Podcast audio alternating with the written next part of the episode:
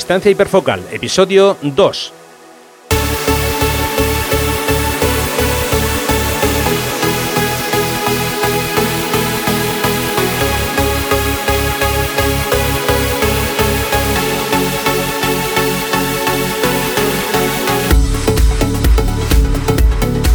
Hola, ¿qué tal? ¿Cómo estamos? Nuevo episodio de Distancia Hiperfocal, un saludo de Rafa Irusta y como no me acompaña Sandra Vallaure, fotógrafa, viajera y responsable del podcast Destinos y Faca. Hola Sandra, ¿qué tal? ¿Cómo estás? Hola Rafa, ¿qué tal? ¿Cómo estás? Encantada de, de estar aquí contigo en un episodio más. Genial. Bueno, mira, si te parece, antes de, comenzar eh, con, todos los contenidos que tenemos para hoy, eh, quiero hacer un recordatorio. Uno de mis talleres de fotografía de paisaje para este año está a punto de celebrarse. Concretamente va a ser entre los días 9 y 12 de marzo y es el taller Costa en Asturias. Así que nada, solamente comentar que estamos ya cerrando las últimas plazas, así que si estáis interesados no lo dejéis para más tarde. Eh, recordad, toda la información la tenéis en rafairusta.com barra talleres. Y ahora sí, empezamos ya con los temas de hoy.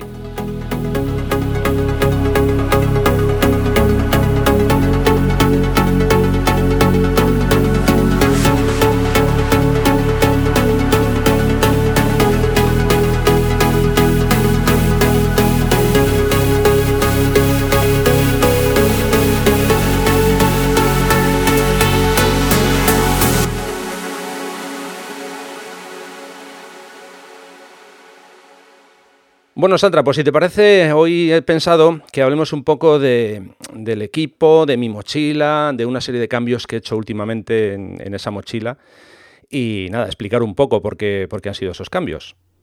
Vale, fenomenal. Además yo estoy deseando eh, saber qué es lo que llevas ahí porque siempre me has dicho que vas cargadísimo, con lo cual, pues bueno, si me desvelas alguno de, los secretos de por qué vas tan cargado, pues eh, yo ya sabes que, encantada siempre de saber cómo, cómo trabajas y, qué es lo que llevas y sobre todo por qué. Bueno, pues vamos a, intentarlo. Bueno, eh, en principio os voy a hablar un poco de, las mochilas que tengo. Digo las mochilas porque son, son varias, dependiendo de la situación que, que tenga que cubrir, llevo una o llevo otra. A ver, en primer lugar, eh, ya desde hace mucho tiempo tengo una mochila que es de la marca eh, eh que se llama Kiboko. De hecho, es un modelo que ya no, se fabrica, porque este, a ver, cuento un poco, así de manera muy breve un poco la historia de la mochila. Es, es una mochila que, em, bueno, la diseñó un fotógrafo que se llama Andy Biggs, es un fotógrafo de fauna que se dedica a hacer safaris en África y demás. Entonces, eh, bueno, él necesitaba una mochila un poco a su medida, ¿no? Porque cuando viajaba siempre se encontraba con los típicos problemas que seguro que tú vas a, o sea, te van a sonar en cuanto te lo, te lo comente. Eh, ya sabes, las líneas aéreas, eh, mucho peso, el tamaño, no cabe la mochila, en fin. Entonces él necesitaba algo mm, que cubriera sus expectativas, sus necesidades y, claro, que fuera una mochila ligera, que, que, que, fuera fácil de llevar y sobre todo que tuviera mucha, mucha capacidad. Entonces, como digo, él diseñó esta mochila, como, comentaba, el, modelo es eh, y, bueno, la verdad es que fue una sorpresa. Es una mochila un poco particular porque no se abre de la forma normal, sino que tiene un sistema que llaman de mariposa, que se abre por los laterales y luego se pliega mm, por la parte central. Eh, esto queda más, más raro explicado que, cuando ves la mochila. ¿no? Entonces, bueno, esa mochila la compré en su momento para, trabajar con, objetivos como el, Canon 300 mm, el F28, que es un objetivo bastante voluminoso, bastante grande. No es de los más grandes, pero bueno, tiene, tiene lo suyo. Entonces, en aquel momento, eh, aquella mochila era la que necesitaba ¿no? para poder llevar ese 300 y el resto del, del equipo. El caso es que, bueno, aparte de esa mochila, cuando fui, por ejemplo, a Estados Unidos en el primer viaje, claro, quería llevar una bolsa complementaria para poder cargar el ordenador, cargador, discos duros, bueno, ya sabes, todo el, sí, sí, toda la parafernalia que, acompaña lo que es solo las cámaras y, los objetivos. Eso es, lo típico, bueno, ya sabes, el, lector de tarjetas, en fin, todo eso, ¿no? Entonces dije, bueno, pues voy a elegir una, una bolsa que pueda llevarla como complemento. ¿no? Y bueno, esa es eh, una bolsa de la marca Tintan, es el modelo eh, Urban Disguise, el, modelo 50. Eh, ahí me cabe perfectamente, bueno, incluso si quiero el ordenador, mm, puedo llevar, de hecho he llevado ahí, habitualmente el, el MacBooker de 11 pulgadas, y ya digo, además de eso puedes llevar incluso un cuerpo de cámara, vamos, que te caben bastantes, bastantes elementos, ¿no?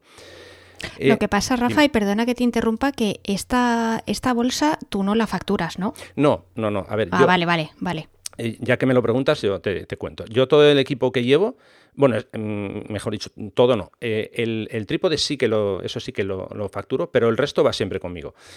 Eh, hasta ahora no he tenido ningún problema. Mm, una, hubo una, vez, eh, creo que fue en el viaje a Escocia, si no recuerdo mal, que íbamos en un, bueno, en un avión de estos, una nave de estas que son pequeñas, que tienes que llevar la mayoría del equipo o bien debajo del asiento o si no en la parte de abajo, en la bodega. Y sí que hubo en ese momento, o sea, en ese viaje una, bueno, no fue, no fue ningún incidente, simplemente nos dijeron que teníamos que llevar las, eh, las bolsas abajo y entonces hablamos con el comandante y, claro, lógicamente le enseñamos lo, que llevábamos en la mochila y dijo que no, no, que no había ningún problema, que podíamos viajar con, con ello, eso sí, en el suelo. Y, ya digo, no hubo ningún problema. Em, esa ha sido eso, la, única pega que, que, nos han puesto. Pero aparte de eso, nada más. Sí que me consta que hay compañías que están bastante... Em, eh, bastante quisqui, o sea, sobre todo muy eh, quisquillosas con el tema, más que del espacio, del peso últimamente, ¿no? Eh, a mí pesar nunca me ha empezado la mochila y espero que no lo hagan porque entonces bueno, puede, puede haber ciertos problemas. A ver, eh, en su día yo le leía a un, bueno, un fotógrafo que ya falleció, Michael Risman, un truco que él, tenía. Él, siempre viajaba con un, con un chaleco, típico chaleco, ya sabes, de fotógrafo, con un montón de bolsillos y tal. Y él siempre tenía unas en la manga. Entonces él decía, dice, si yo voy a un control y me pesan en la mochila, me dicen que llevo mucho peso, no hay ningún problema. Yo saco mm, un objetivo o dos, me los meto a los, bolsillos del chaleco. ¿Que me dicen que todavía sigo teniendo más peso? Bueno, pues cojo un objetivo grande o, una cámara más pesada y me la pongo en el cuello. Eh, si lo analizas, es algo o sea, completamente absurdo. Porque Totalmente, porque al final llevas exactamente el mismo peso en el avión, solo que lo llevas repartido de forma distinta, pero bueno. Claro, pero realmente eh, tú no lo llevas en la bolsa. Y eh, bueno, él comentaba que ese era un truco que él lo había utilizado más de una vez y que le había funcionado. ¿no? Entonces, no deja de ser algo, ya digo, completamente absurdo. Bueno, yo he vivido situaciones similares, mm, por ejemplo, en el viaje que te comento de, de Escocia, cuando volvíamos, eh, íbamos con un poco de miedo por aquello de que llevábamos bultos grandes y demás. Y bueno, era muy curioso porque veías eh, gente, además ellos te decían, solo puedes llevar un bulto. Y veías gente que entraba, bueno, pues lo típico, la típica tienda del Duty Free, cogía una bolsa, metía dos bolsas dentro de una bolsa y entraba con un bulto. Y dices, eh, vamos a ver, que no es un bulto, es que son dos. Bueno, es un bulto. Oficialmente para esa compañía aérea era un bulto. Entonces, bueno, como digo, eh, de momento yo no he tenido mayores problemas, así que mi, equipo siempre, siempre viaja conmigo.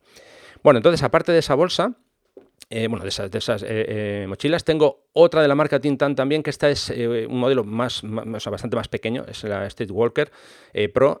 aquí me cabe el, el, 300, el 70-200, bueno, un cuerpo, lógicamente, de cámara, y a lo mejor pues un 16-35, un 24-105 o algo así. Esa generalmente es, la que usaba cuando iba solo con el, con el 300 o llevaba el, 300 y el 70-200. Bueno, aparte de esa, eh, después me compré para el, primer viaje a, USA, a Estados Unidos, una F-Stop, es el modelo Satori, que ya no se fabrica. Eh, en aquel momento era la mochila más grande que tenían. Y bueno, eh, compré un compartimento interior, un, IQ que lo llaman ellos, o sea, un, ICU que lo llaman ellos. Me compré el modelo, el XL, que es, mm, hay otro todavía superior que cabría en esa mochila, pero bueno, este ya es de tamaño bastante considerable. Y últimamente me he comprado uno más pequeño, que es lo que voy a explicar después del cambio de, objetivos y de lentes y demás. Y luego, además de estas mochilas, tengo una maleta rígida Peli, que no la uso prácticamente nunca. Y luego tengo una bolsa para filtros, que de esa hablaremos otro día cuando hablemos de los filtros. Y eh, aparte de eso, tengo otra mochila de la marca Mindset, que es para llevar equipo grande, que esa todavía ni, bueno, no le he usado nada más que una vez. Entonces, bueno, no nos vamos a enrollar más con las mochilas y vamos a ir avanzando un poco con, el equipo, si te parece.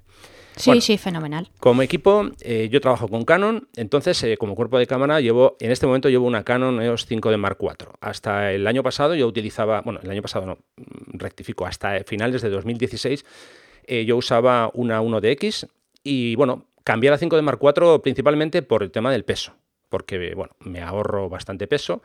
Mi espalda ya no está como estaba hace un tiempo, entonces poco a poco, pues bueno, se va, eso se va notando. ¿no? Llevo tres baterías para la cámara, el cargador oficial de Canon y últimamente, eh, hace como unos cuatro o cinco meses, me compré un cargador eh, USB, es un cargador doble para cargar dos baterías Y bueno, este es un, para mi gusto es un, un, un, accesorio, un aparato muy interesante porque te permite cargar las pilas de, o sea, más que las pilas, las baterías de la cámara con una batería externa. Entonces mm. eso, claro, te da mucha, mucha libertad porque no tienes por qué estar pendiente de, un enchufe, te llevas tú... De un enchufe, claro, me parece una idea súper interesante. Fíjate que yo em, los cargadores que tengo para mi Sony mm, son todos, o sea, tienen todos un cabezal USB al que luego tú le puedes añadir el cabezal para la toma de red, para el enchufe, y nunca se me había ocurrido la idea de enchufarlo eso a una, pues eso a una petaca, ¿no? A una batería, a una batería externa. Me parece una idea súper interesante mira. Claro, a, ver, eh, obviamente te va a tardar un poco más en, hacer la carga, pero bueno. Bueno, sí, pero si estás en un sitio como, yo qué sé, yo cuando estaba en Madagascar, ¿tú te crees que había un enchufe en todas partes? claro. Es que eso era, eso era un, problema. y, todavía cuando tienes una una cámara reflex como las que usas tú, muy bien, pero los que usamos sin espejo, que estamos permanentemente dependiendo de la duración de las baterías, pues eh, es verdad que las baterías son baratas y te puedes comprar muchas, yo tengo cinco, pero bueno, siempre está, el truquillo ese está genial, la verdad, está muy bien. Sí, yo creo que es un eh, accesorio eh, interesante, sobre todo si viajas mucho. Si no viajas, hombre, si, si tus salidas habituales son cerca de tu casa, pues bueno, tampoco tiene mucho sentido, ¿no? Pero si vas a, a viajar por ahí, yo creo que es algo bastante interesante. Bueno, eh, ahora pasamos un poco ya a lo que es la gama de objetivos con las que yo trabajo. Eh, a ver, tengo en principio un descentrable, un Canon TS24. Eh, a ver, este objetivo es un poco particular porque el objetivo descentrable generalmente se utiliza para, fotografía de, arquitectura, generalmente también para alimentación, pero sobre todo para arquitectura. Entonces, bueno, es un objetivo muy, muy curioso porque puedes hacer dos movimientos que son uno de, digamos, de traslación de un lado a otro o de arriba a abajo, y luego tiene otro que puedes hacer que bascule. El, eje, el plano en, el que tú vas a enfocar ya no es un plano perpendicular al suelo como estamos acostumbrados, sino que puedes, puedes variar ese plano. Es un objetivo un poco técnico, digo, en el sentido de que no es eh, fácil de, utilizar. Digo fácil para alguien que, empieza. ¿eh? Una vez que le coges el tranquillo, luego es súper fácil, pero bueno. Y bueno, es un objetivo que, todavía lo sigo usando para paisajes. Sí tengo que decir que cada vez menos, la verdad que me estoy haciendo muy, muy cómodo. Eh, todo vino mm, a raíz de comprar el 1635 F4 de Canon. Ahí fue donde cambió un poco el, digamos, el, kit a la hora de, hacer mis fotos. Y, bueno, la verdad que, que de momento sigo manteniendo, como digo, el 24 y bueno, luego pues eso, pasamos al, al 1635 F4, un angular. Eh, yo en principio todos los objetivos que tengo tienen un, diámetro máximo de 82 milímetros para poder trabajar con filtros, con un portafiltros de 100 milímetros. Esto no lo voy a explicar ahora, ya digo, porque el día que hablemos de los filtros ya me voy a parar con, más tiempo. Vale, Rafa, perdona que te interrumpa una vez más. Eh, ¿Qué te llevo a comprarte el descentrable? Porque si es un si es un objetivo que es eh, especialmente para arquitectura y para interiores y tú lo que haces sobre todo es paisaje, qué sentido tenía comprar eh, un objetivo tan particular y que además pues no es un objetivo, digamos, al uso. Y, es un objetivo muy caro.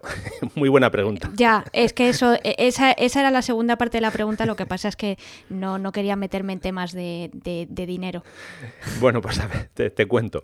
Eh, el culpable de que yo esté usando este objetivo es un fotógrafo canadiense que se llama Darwin, Darwin Widget, que le sigo desde hace un montón de años.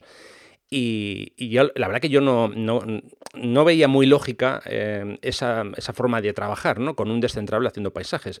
Pero claro, empecé a ver su trabajo, empecé a leer su, su blog, empecé a conocer cómo lo, usaba él y bueno, ahí fue donde me, entró el gusanillo y, bueno, me entró tanto que al final me lo compré, claro. Mm. A ver, yo en aquella época buscaba un, angular em, mejor que el que yo tenía. A ver, yo tenía un, Canon 1740, que en su momento, eh, bueno, era un angular que estaba bien, tenía un precio contenido y estaba bien. Eh, pero yo buscaba algo más, ¿no? sobre todo en, las esquinas, que flojea un poquito, pues yo quería algo con más calidad. Y claro, yo es que no, encontraba eh, nada que, mejorase aquello. Sí, estaba el 16, un 1635 F28, pero una versión, digamos, un poco regulera, que era la versión 2.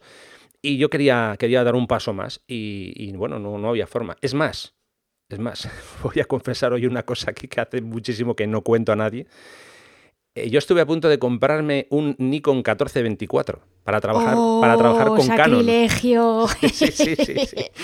Eh, sacrilegio. Pues estuve, pero muy, muy, muy tentado, porque hay otro fotógrafo al que admiro mucho, que se llama Ian Plant, que lo estuvo usando durante, durante un tiempo, durante unos años. Entonces eh, yo veía que él trabajaba con él, a ver, hay que usar un adaptador, es un poco más lío, eh, pero bueno, mm, yo veía sus resultados y, me gustaban, ¿no? Entonces mm, dije, sí, pero no, porque yo al final, em, a ver, yo por ejemplo no tenía ningún problema en el tema de, perder el autofoco y demás, porque de hecho el, el descentrable no tiene autofoco, hay que hacerlo todo manual. Eso no era lo que me asustaba, ¿no? Pero bueno, aún así yo quería mantener pues, los datos sexy después en Lightroom y demás. Y bueno, estudié eh, con calma la compra del 24, sobre todo vi el trabajo de Darwin, que es fabuloso sobre todo su época anterior. Ahora la cosa está un poco, ha hecho, ha hecho un viraje un tanto extraño, un tanto raro. Ahora ya no me gusta demasiado lo que está haciendo, pero bueno. Y, nada, él, él, fue el que me convenció. Bueno, él, su trabajo básicamente, ¿no? Y, por, eso, por eso fue que me lancé a la, compra. El objetivo, como antes comentábamos, no, no, fue nada barato. Pero bueno, mm, en mi caso la verdad es que, que, he, estado, he, estado, y sigo estando muy a gusto con él. Es un objetivo, ya digo, un poco curioso.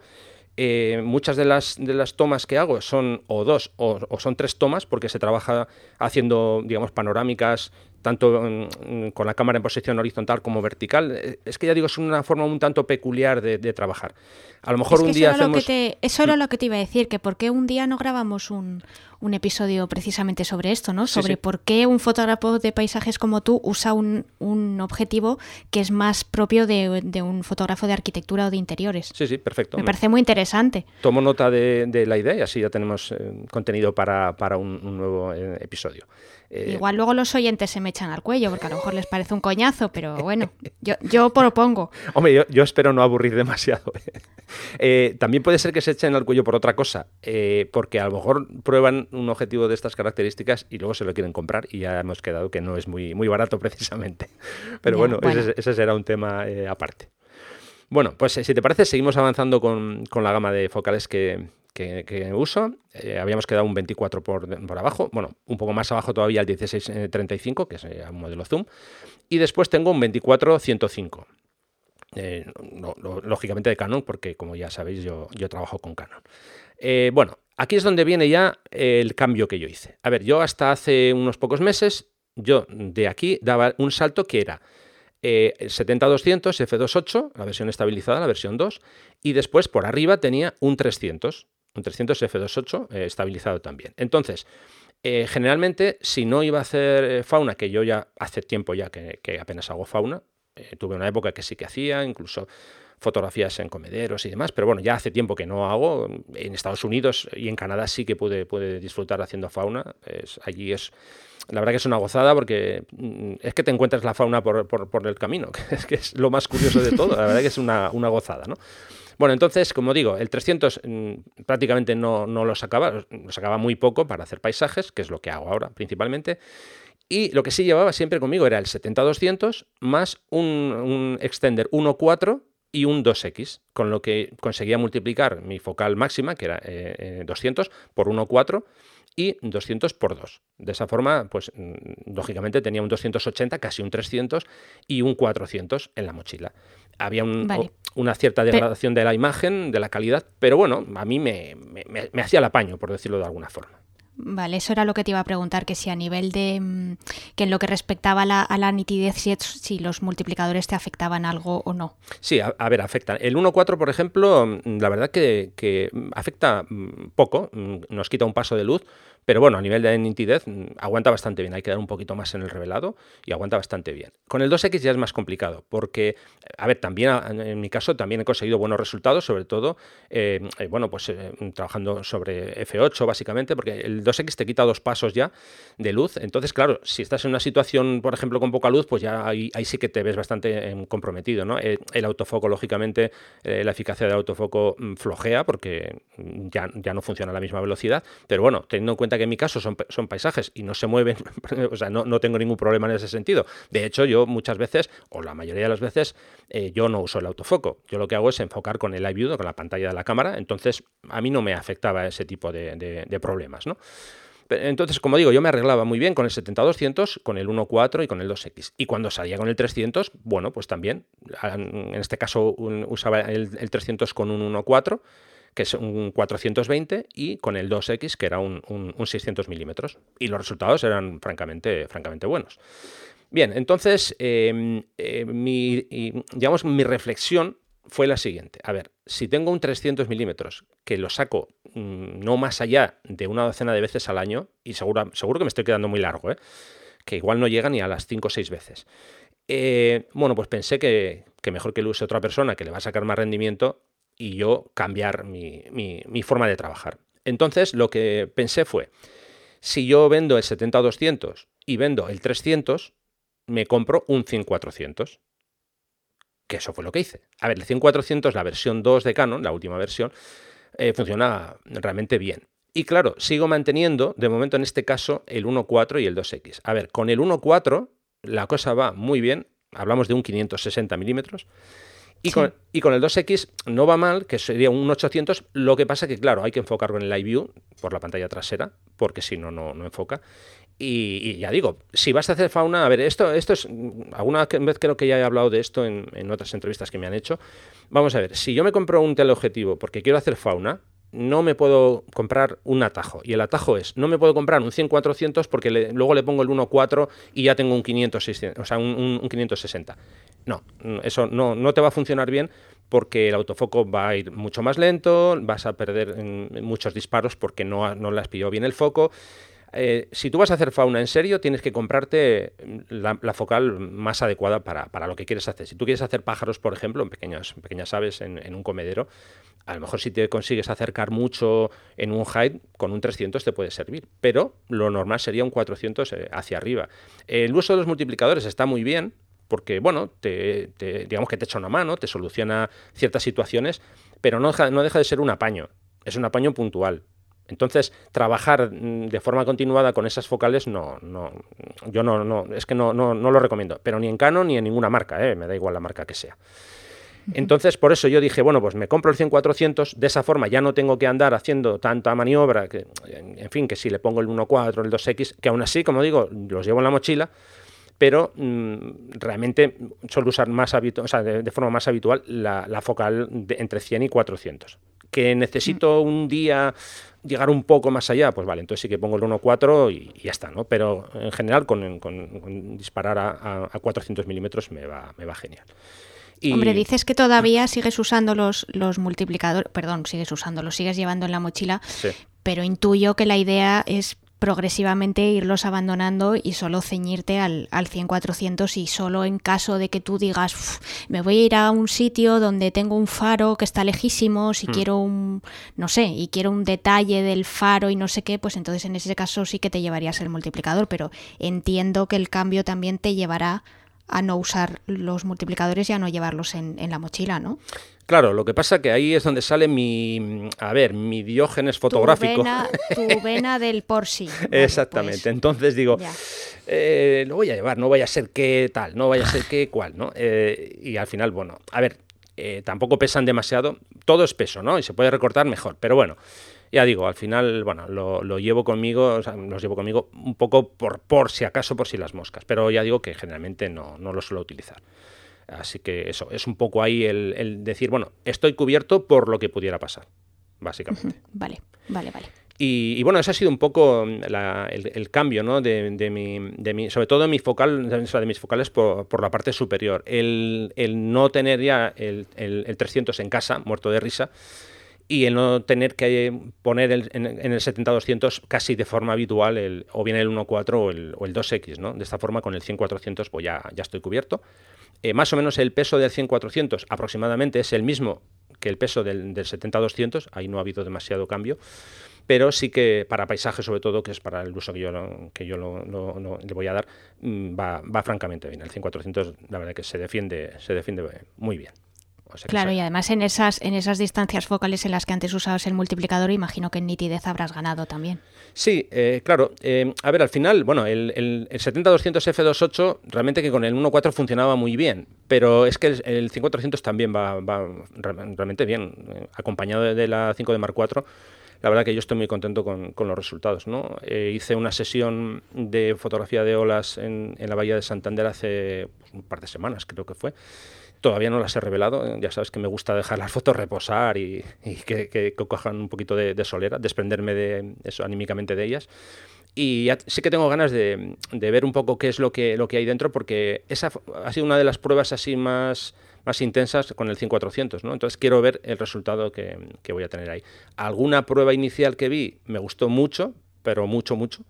Así que yo creo que de ahí pueden salir cosas muy, muy interesantes. Así que veremos. Vale, pues ya nos contarás, ¿no? Sí, también además con estos días de, nieve que estamos teniendo por aquí por el norte, eh, también sí que lo estuve usando el otro día y bueno, lo que, lo que vi tiene bastante buena pinta. Así que bueno, poco a poco ya, ya iré mostrando los, los avances.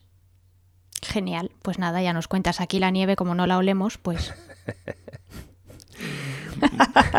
bueno, pues eh, si te parece, esto ha sido un poco así, un resumen rápido, no me quería enrollar demasiado, eh, del equipo así muy, muy básico que llevo y, bueno, en otros episodios hablaré de, mis filtros, de mi kit de filtros, os contaré también eh, bueno, los diferentes trípodes que, tengo y en qué situaciones los muevo. Y, y bueno, y si te parece, nos vamos un poquito a hablar de viajes. Venga, fenomenal.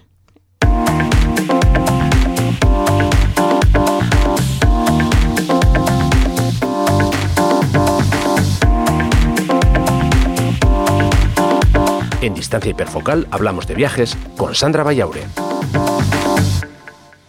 Bueno, pues vamos a ver, Sandra, ¿qué, sorpresa nos tienes eh, preparada para hoy? Que conste, que conste que no sé exactamente qué nos vas a contar hoy y de quién vas a hablar. O sea que a ver con quién nos llevas de viaje. Cuéntanos. Bueno, pues para cualquiera que me conozca mínimamente y que sepa más o menos cuáles son los fotógrafos que sigo y sobre todo a los que admiro y que me sirven como referencia, pues no les sorprenderá el fotógrafo que, que traigo hoy a este, a este episodio número 2. Em, es un fotógrafo estadounidense que para mí ya digo que es, una referencia y en este caso, bueno, pues he querido venir a hablar de Elia Locardi que, bueno, pues destaca básicamente por, por, dos motivos. Primero, porque es una persona que no tiene domicilio fijo, se dedica a viajar junto con su mujer por todos los rincones del mundo, fotografiándolos. Y luego, porque em, es una persona que tiene una sensibilidad muy especial a la hora de, trabajar con, con, la luz. Me imagino que em, Tú lo conocerás, ¿no, Rafa? Sí, sí, en efecto, conozco su trabajo. He visto unos cuantos vídeos de, cómo trabaja en el campo y, la verdad que, bueno, es uno, de los fotógrafos que, sigo habitualmente. Me llama mucho, mucho la atención su trabajo y, su forma de trabajar. Es una persona que tiene un, estilo muy particular porque aunque es eh, fotógrafo de paisajes tanto urbanos como de naturaleza y ya hemos dicho que, que, viaja muchísimo, hay una cosa en particular que siempre me ha llamado mucho la atención de él y es que él crea un tipo de fotografía que él ha bautizado como momentos en el tiempo eh, o moments in time en, en, inglés y es que él suele combinar tomas que hace tanto durante la hora azul como posteriormente eh, a lo largo de pues eso los últimos minutos ya justo cuando cuando ya quedan los, los últimos retazos de, de luz y muchas veces fusiona y combina esas, esas tomas con un resultado, la verdad es que es sorprendente. Y digo que es sorprendente porque muchas veces pues tenemos la, impresión cuando vemos este tipo de, fotografías, ¿no? que han pasado por, por un eh, trabajo de procesado bastante intenso y es que cualquiera que conozca su forma de trabajar pues verá que es una persona que trabaja mucho en Photoshop y hace que sus fotos sufran bastantes cambios desde el, RAW original hasta el resultado final. Pero a mí lo que me sorprende es que em, tú ves la foto y te da la impresión de que es muy real y de que efectivamente es así. Y luego lo piensas y hay fotos que ves que evidentemente pues no pueden, no pueden ser del todo ciertas porque el cielo a lo mejor es un cielo de un atardecer y sin embargo las luces de la ciudad están completamente encendidas, ¿no? Entonces, bueno, pues ahí se crea una especie de contradicción, pero que ya digo que estéticamente y visualmente funciona muy bien. Entonces, bueno, pues esa era una de las, esa era una de las razones por las que me apetecía traer hoy aquí a, Elaya y, bueno, pues contar un poco cuál es, eh, cuál es su forma de, trabajar y por qué, me gusta tanto. Si cualquiera de los oyentes quiere ver un poquito más de, su trabajo, pues eh, puede hacerlo a través de su, de su página web, que es elayalocardi.com. De todas formas, me imagino, Rafa, que pondremos los, los enlaces ¿no? de todos eh, estos fotógrafos y de todas las cosas que ha sido, que ha sido comentando en, en las notas del programa. y también, evidentemente, el AYA pues, está en, en Instagram, eh, también buscándolo por, por el AYA Locardi, y en Facebook y, y en, en, Twitter igualmente. Eh, me resulta siempre muy, muy curiosa esa forma de, de vivir, que no, él no es el único que lo hace así, ¿no? Pero bueno, que está todo el día, prácticamente, bueno, todo el día, todo el año viajando, que no tiene un domicilio fijo. Y fíjate que a mí eso me da un poco de, no sé, como de morriña. Porque a, mí, por ejemplo, a ver, obviamente cuando me voy de viaje me encanta irme de viaje, pero cuando vuelvo también me gusta volver a mi casa, ¿no? Porque digo, ah, bueno, pues ya está, ahora nos toca eh, otra vez volver al hogar. A lo mejor es porque yo tengo ese, un poco ese sentimiento ahí de de estar muy eh, bueno que tampoco es que estoy muy arraigado al hogar pero bueno sí sí que tengo cierto arraigo no y no sé a mí por ejemplo esa parte mm, siempre que, cuando leo cosas de, sus viajes o cosas de, su vida no un poco eh, su historia de, dentro del mundo de la, fotografía eh, pues siempre pienso en ello no que a lo mejor yo no estaría, de hecho creo que no, no estoy preparado para estar continuamente viajando eh, de forma tan, tan asidua como, como él y, su mujer, vamos. Mira, yo, verás, me voy a, voy a intentar un poco em, explicar el, por qué creo que en su caso funciona muy bien y por qué esa ha sido la, filosofía de vida que han, que han, decidido él y su mujer. No te olvides que ellos son estadounidenses, con lo cual los anglosajones siempre le tienen bastante menos apega a la familia de la que le podemos tener los, los mediterráneos, con lo cual para ellos esa parte la llevan mejor. Eh, es verdad que te puedes encontrar estadounidenses que son muy muy familiares y que tengan mucho arraigo, pero no es lo habitual, con lo cual en ese caso, pues em, yo creo que eso es algo sencillamente cultural y que es algo que no, ellos no, tienen ese, ese, vínculo y esas raíces que, podemos tener nosotros. Y luego, por otro lado, ellos tienen una forma también muy particular de, viajar y de vivir las experiencias durante los viajes que, viven. Y eso lo puedes ver si, si, llevas un tiempo siguiendo su trayectoria como, como lo hago yo, ¿no? Ellos no viajan a toda velocidad ni viajan deprisa. Es verdad que hay veces que por cuestiones de calendario y por compromisos laborales em, se tienen que desplazar pues eh, a, distancias largas o a lo mejor hay un momento dado en el que solo están un, un número de días muy limitado en un en un destino pero normalmente ellos suelen aprovechar este tipo de compromisos para quedarse más tiempo en el sitio en el que están. Y te pongo un ejemplo, por ejemplo, muy reciente. Eh, hace unos pocos días eh, a Elaya lo invitaron a dar una charla en una conferencia que se celebraba en, Portugal, creo que en Oporto, y a raíz de eso, pues ellos han aprovechado para visitar otras zonas de, Portugal. Han estado no solo explorando Oporto y todos sus alrededores, sino que también han estado en Sintra, en Lisboa, etcétera, etcétera. Y normalmente ellos suelen buscar buscar eh, pues alojamientos más tipo eh, un apartamento, ¿no? ya sea a través de Airbnb o este tipo de, servicios, de tal manera que ellos se sientan un poquito más en casa, o sea, que no sea esa vida de hombre de negocios de estoy de hotel en hotel y, cada día me levanto en un sitio diferente y llega un momento que ya he perdido la noción del tiempo y no sé ni dónde estoy, ¿no? Estaba pensando ahora es que, perdona, es que no puedo, no puedo evitar eh, reír. Eh, bueno, eh, si quieres nos lo puedes comentar tú. Eh, él tiene una serie de, colecciones de vídeos de diferentes viajes que, ha hecho, ¿no? Con dos compañeros de, la, web de F-Stop. Y la verdad es que a mí me caen muy bien estos dos compañeros. No recuerdo los nombres, no creo que es Patrick y el otro no recuerdo exactamente. uno es Patrick y otro es Lee. y, la verdad es que ya digo, me río porque es que parecen como si fueran tres hermanos, ¿no? Eh, digamos que Ilaya es un poco así el, más serio, por, decirlo de alguna forma, pero luego está, vamos, están los otros dos que tienen, tienen lo suyo. Eh, y, bueno, es, genial porque se pueden ver además esos vídeos en, el canal de YouTube de, de F-Stop, que son, son vídeos gratuitos, y la verdad que es súper divertido, ¿no? El, el ver esa, esa parte de atrás de cómo graban esos vídeos, cómo hacen su trabajo y cómo viajan al final también, ¿no? que nos enseñan eh, eso, pues, mm, esos viajes un poco desde, desde dentro.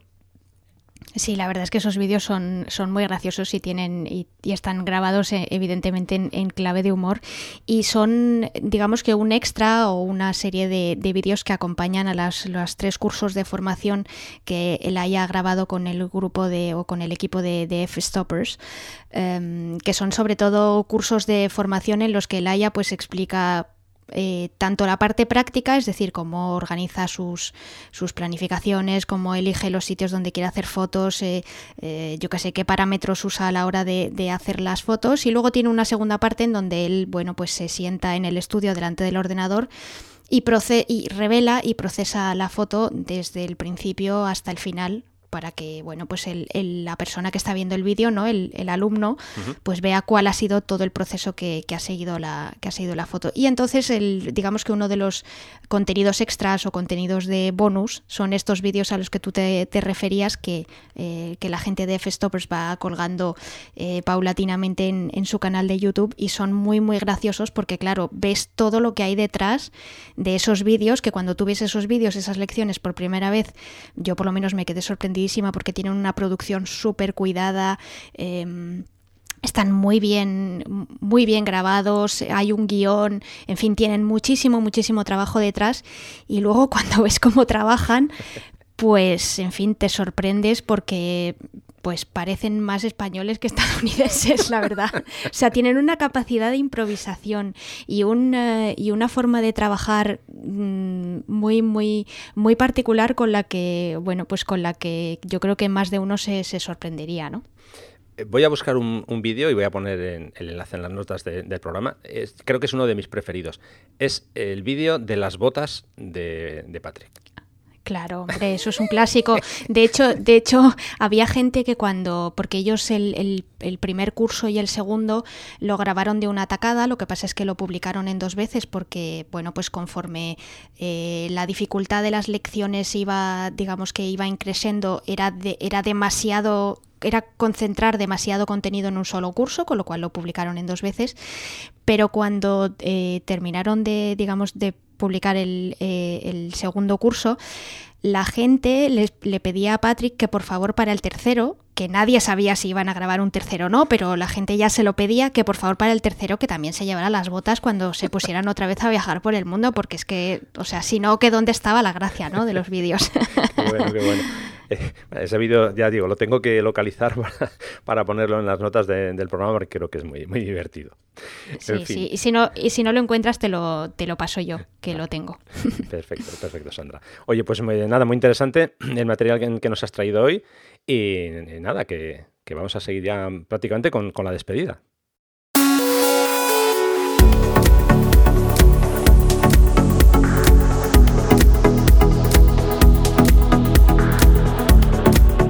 Bueno, bueno, pues nada, hasta aquí el contenido del episodio de hoy, el segundo episodio de Distancia Hiperfocal.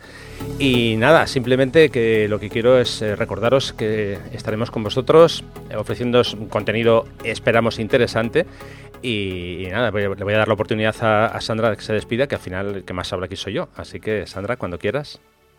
Sí, sí, esperamos que sea interesante porque a mí no me apetecería empezar a recibir tomates virtuales en, en mi casa, pero bueno, los oyentes, manifestaros, eh, contadnos si os gustan los contenidos, si no, eh, por supuesto, nos podéis dejar reseñas en, en, iTunes, siempre sinceras, y por favor compartidlo, compartidlo en las redes sociales y, y nos contáis qué, qué os ha parecido.